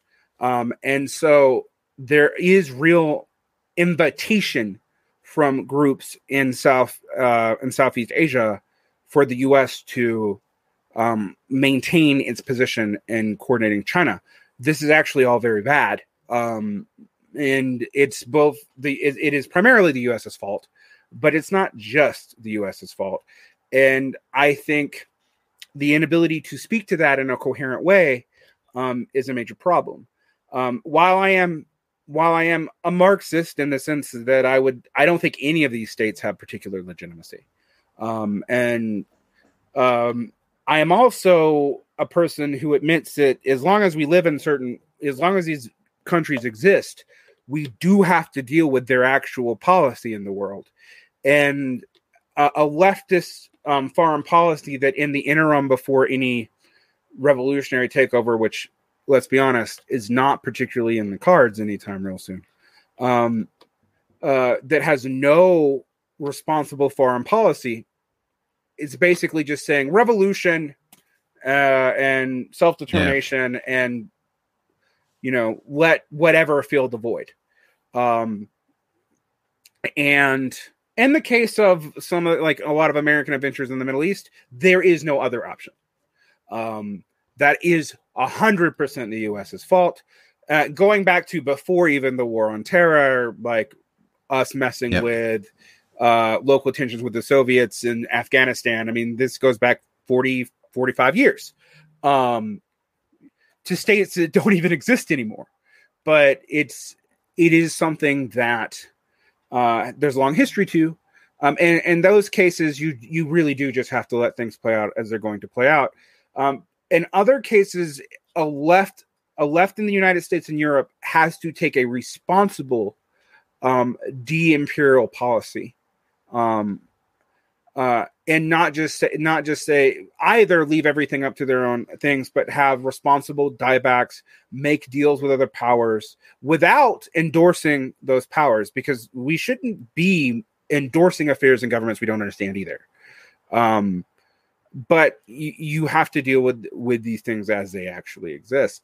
And i think that's also a bind that marxists don't really have a good historical framework for dealing with because we never thought we'd be dealing with states this powerful. We did not. Um, uh, the the idea of insurrectionary revolution as it was understood by marx really is based on the kinds of states that existed in europe um, yeah. 150 years ago.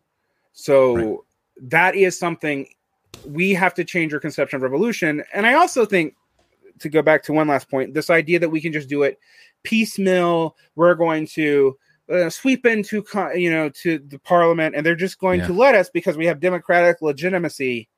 Um, I think that's naive, and I think, I mean, I think Engels was very clear and and and right that when that happens, they're still going to fight us it might not be in an outright civil war, but it will be violent.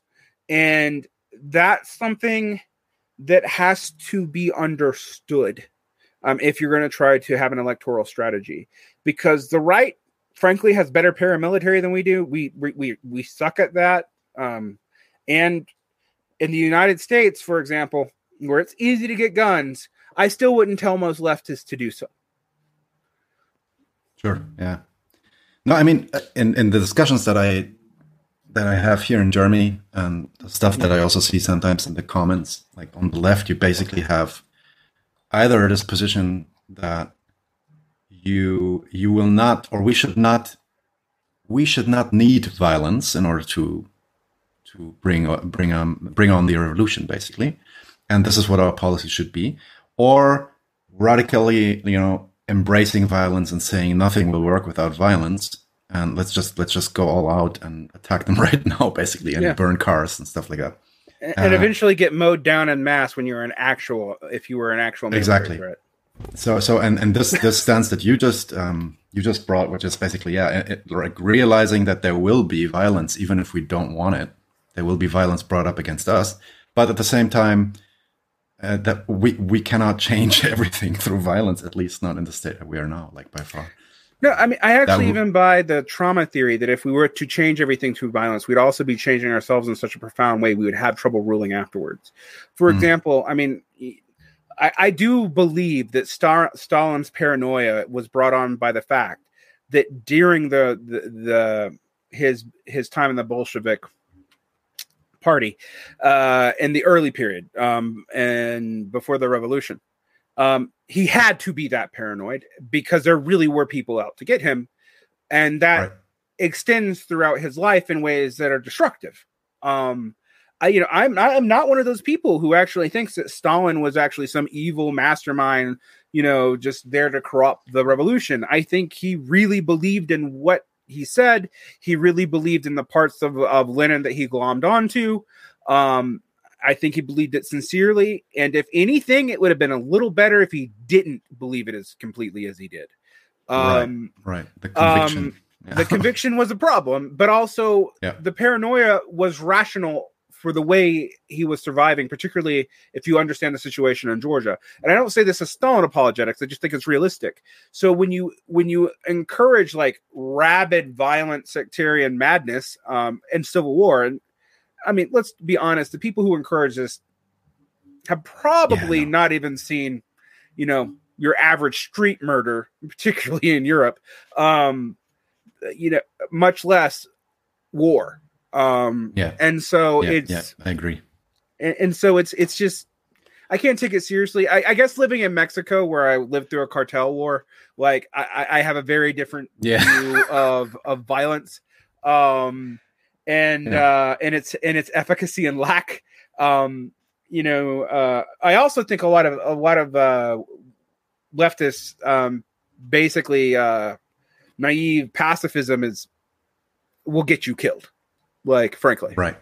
Um, right. so it's you you do kind of have to take a. It seems like a cop out, but you do kind of have to take a center ground on this. Like, yeah, balanced approach exactly. Yeah, like I mean, I, I, yeah. Mm-hmm.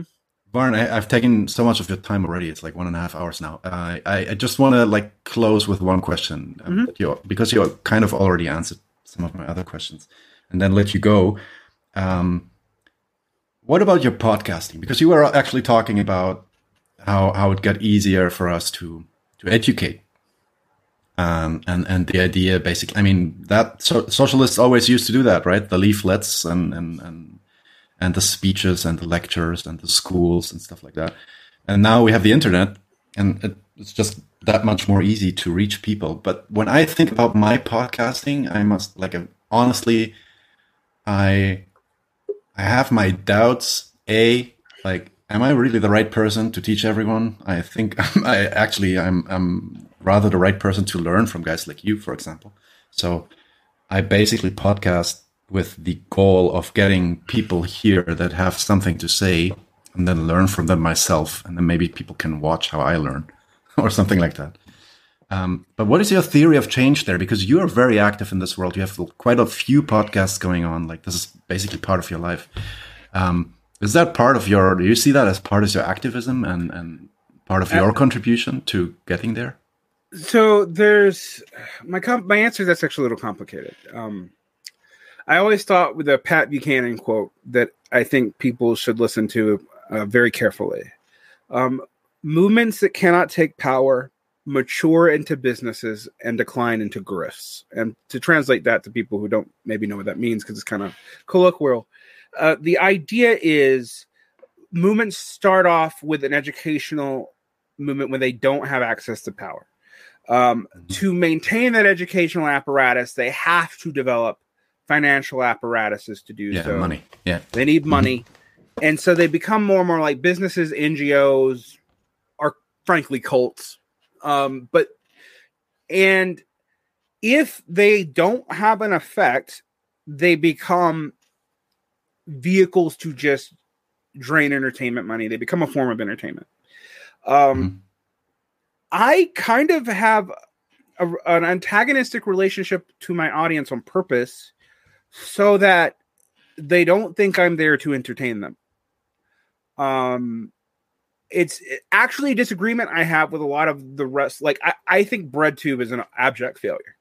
Um, and I say this as a person who you can find me on YouTube, but uh, I, I, I, I think most of it becomes entertainment, often even at the expense of the people doing the entertaining. Like I've seen some of these people completely destroy their personal lives, uh, ruin their credibility. Um, so, with that in mind, that's got to be kept in the background of what I'm saying. Um, I think about half of my audience will do something with what I'm teaching them. And when I say my audience, and when I go to broader audiences like like zero books, I think maybe one one in a hundred of my audience. Um, and I don't. Okay. Oh, there we go. And I don't say this as an elitist statement because I think uh, some Varn, of those people Varn, get something have, out of it. I have, Varn, I have lost you Can for you a second. Um, yeah, I can hear you now. Okay. Can you hear me? So where do we end up? You you you, you said that um, first your audience fifty percent, and then but at zero books. Yeah, zero books or anything large, more like one in a hundred. Right, and that's not an insult to my audience. It's just it's just a lot of people. The larger the audience, the more casual people who are not really paying that much attention are going to be involved. Um, they're going to hear parts of it that kind of reaffirm what they think they already know and move on. Right. And that I know that. Like I accept that. Some days I get mad about it. Um, but I accept it. You know, uh, when I go on something like a, this is revolution, it's probably like one in four. You know, um, mm-hmm. it depends on it depends on the audience. Um, and I don't think that's based on education or anything like a lot of the people who've really understood what I've said have not been formally educated actually. It's based on willingness to really engage and to be kind of self vulnerable. And the other thing is, I don't want anyone thinking I have all the answers to everything because I don't. Like, if you ask me, how are we going to organize Marxism in the future? I can tell you things we shouldn't do, but I can't really tell you everything that we should do except that it has to be international. It has to be you know you you have to deal with the, the, the fact that capital is global. You you can't double down on nationalism right now. Um, and it is defensible for very specific groups like palestinian nationalism unfortunately i think the jewish the, the jewish state in quotation marks has made that unviable but i would never condemn it yeah um right I think that's a dumb position to take. But um, you know, um, at the same token, like anytime you can break down uh, national orientations and national boundaries at at an expense where both sides are treated. This is a this is a key point where both tribes are treated as equals. You should try. Absolutely. Um, yeah. Um. So yeah. So I got I, I derailed myself. Um. Um, you, you were you were you were oh, talking yeah, so about you not that, having so, the answer to everything. Uh, yeah, yeah. So that's important. Reaching out to an international audience is important. You will notice that on uh, not on what I do with zero books, which which is unfortunately they're American or European because that's the history of the left. It's easily accessible, frankly.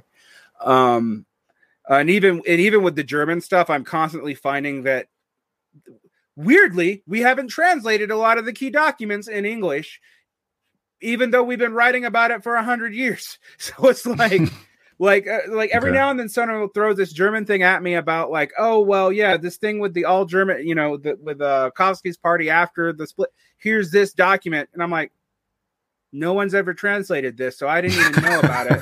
Thank you for giving it to me in German so I can figure it out. Uh, so like, I, I run into that a lot. Um, mm-hmm. but the international reach is super important, which is why I do it. It's also why I'm constantly interviewing people from Latin America, um, from right. Asia, um, not the kind of celebrity culture that because that is something I'm worried about in the U.S. is there's becoming a left celebrity culture, and a lot of these people are not bad. I mean, Michael Brooks, which we were talking about off air, brought a lot of us together, and he's definitely one of these. Um, right. But um, so I don't want to condemn it, but there's a limit to that like uh, when mm-hmm. when uh, the Palestinian, the recent the recent Palestinian crisis, I have to say, as if there isn't one every year. Um, or a constant uh, one, yeah, exactly. yeah. Um, uh, I, I, people, I wanted to get people on to talk about the situation. Actually, unfortunately, it was Ramadan, so getting actually people from Palestine was very hard. so I Yeah. ended up getting um, American and and British specialist on, but uh, or Canadian and British specialist on. But it Gene wanted me to- Cuba. right. yeah, yeah. Yeah. Um, I wanted I, I wanted to get people, and people kept on asking me to get Norman Finkelstein, and I respect Norman Finkelstein with a few caveats. Um, I mean, like I think the Holocaust Industry is a very useful book, um, but uh, I also think having a celebrity leftist represent all this is not wise. Um, Mhm. and No, that I agree. Yeah. particularly in a situation like Palestine, you actually do need a bunch of voices who understand the local situation um, better and you know can communicate it um, in a language that we can speak, which is a big limitation on the U.S. left because it's English bound. Um, Sure. and that's been a huge problem. Um, even even when uh, I, I do educational stuff in Latin America, I often have trouble, like with the situation in Cuba recently. Um, uh, I had a trouble getting people to understand that it was larger than the embargo, but that the narrative coming out of Miami was false. Know, for those of you who don't know, Miami is full of Yeah. rich expatriate Cubans Right.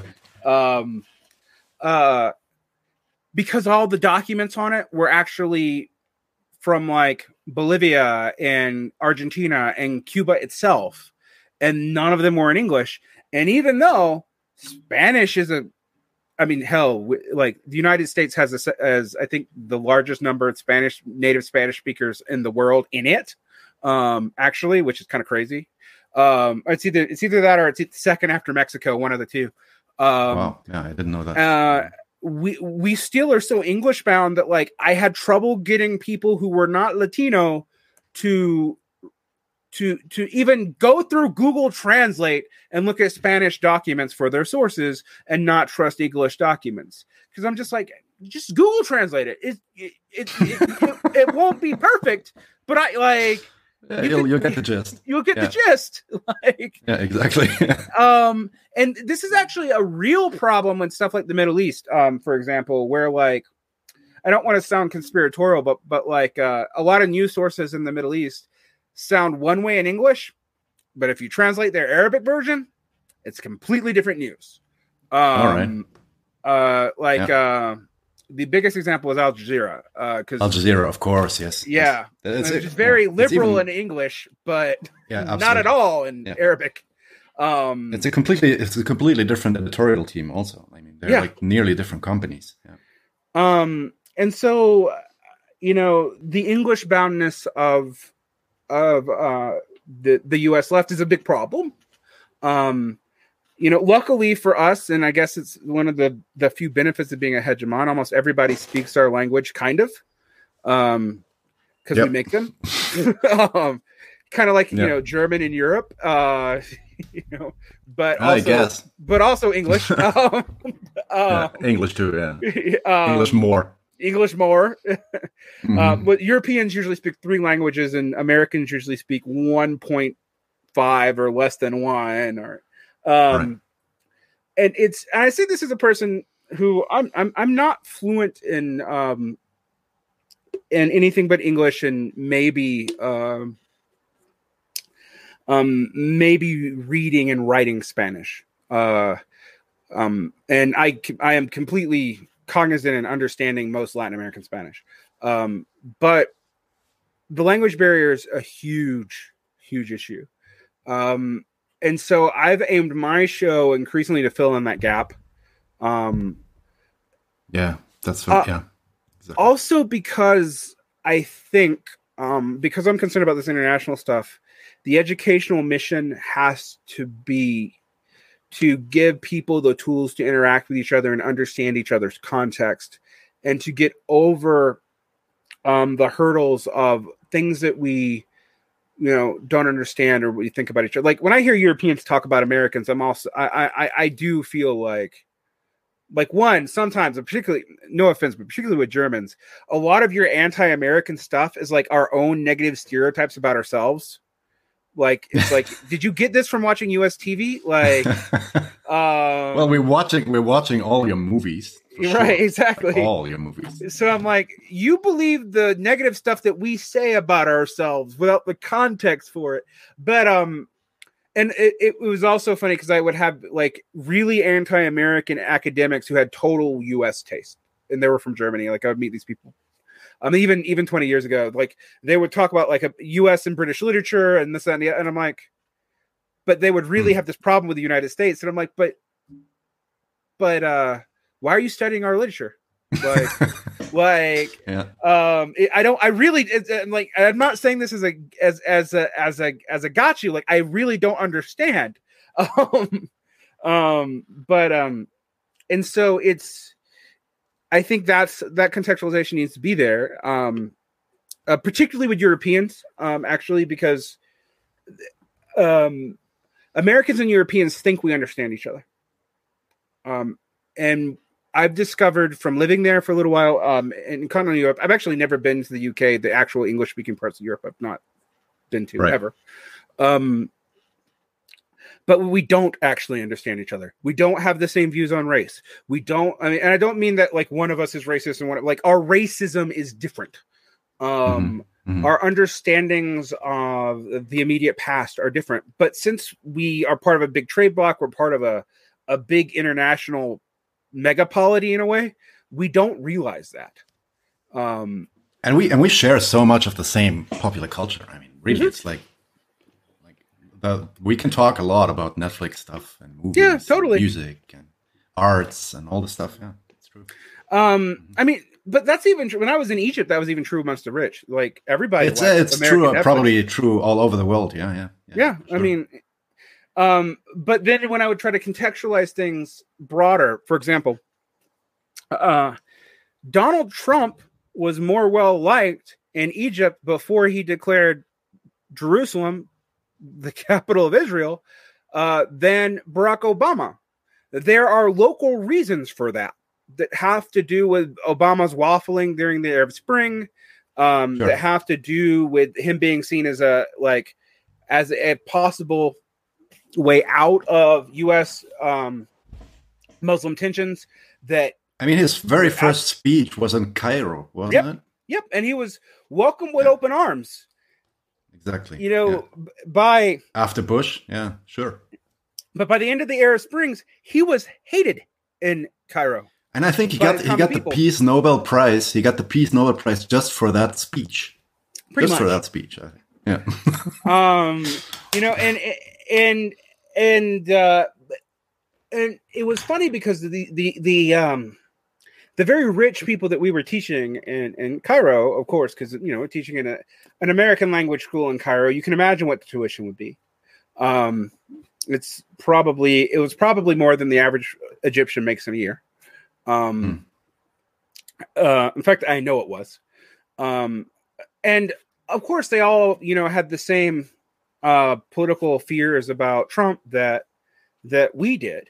But when you went out into the street, um, and you could find people who spoke English, or if you could, you know, rustle your way through some Egyptian street Arabic, um, you would realize that that like Donald Trump was kind of popular uh, with with with working class Egyptians because they were angry at Obama's inaction on the Middle East.